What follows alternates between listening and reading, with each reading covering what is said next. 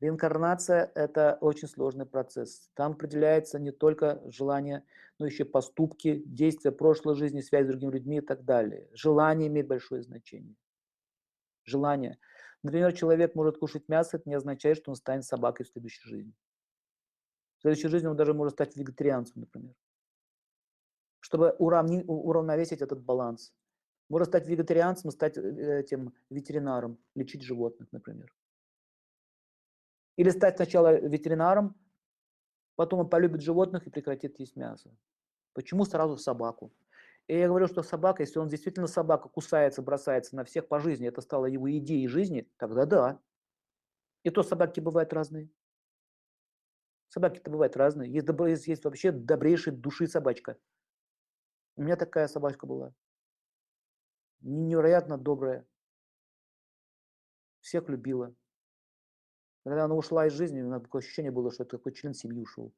Понимаете, это, это кусок, это, это вырван контекст, то есть нужно это понимать не так вот примитивно, что все, кто ест мясо, получит такое тело. Нет, человек может есть мясо, а может его не есть. А если человек говорит, я без мяса жить не могу, вот это заява. Понимаете? Вот это уже заявление. Жить не могу. Что значит не может без этого жить? А это означает не могу. Все. То есть мясо становится причиной твоей жизни свое существование. А есть люди, которые хотят кого-то кусать, ядом пылкать. Есть такие? Вот, пожалуйста, есть такое тело, змеиное называется. Кусай. Есть тело богов. Если ты хотел добра всем, ты хотел э, света, ты можешь реально пойти в мир богов. Уже после этой жизни. Поэтому не религия определяет наше будущее. И не принадлежность какой-либо конфессии и нации определяет наше будущее, а какой тип сознания человек выработал.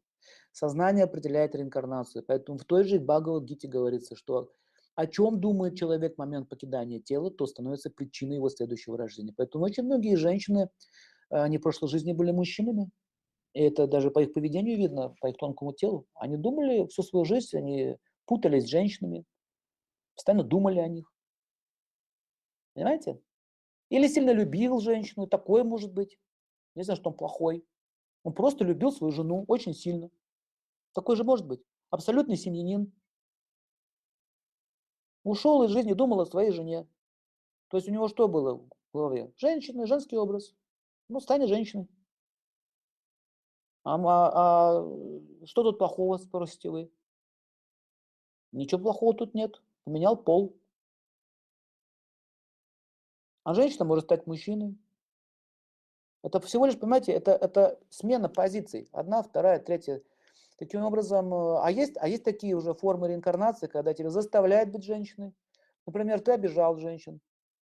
Если ты там любил, то ты получишь хорошего, станешь женщиной, получишь хорошего мужа. А если ты обижал женщин, ты станешь женщиной, которую никто не хочет брать замуж.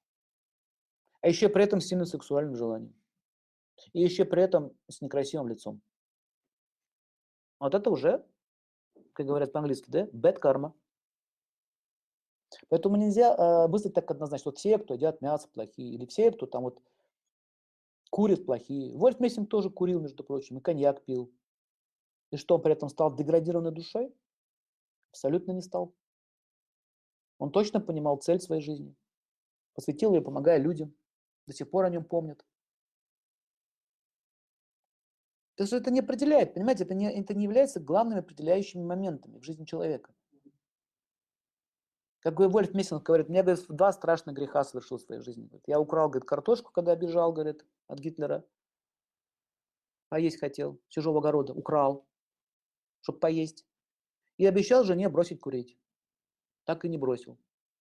Вот он считал это очень страшным грехом. Он так считал. Представляете, какой степени человек имел чистоту, что он, он, он такие вещи считал страшными вещами. Поэтому вот это определяет степень чистоты, что для вас это кажется ужасом. А для какого-то человека, который там литрами хлыщет самогон, для него это не ужас, понимаете, нормальная жизнь. Поэтому чем чище человек, тем больше он критичен к себе. Подчеркиваю, к себе. Чистота определяется по критике на себя.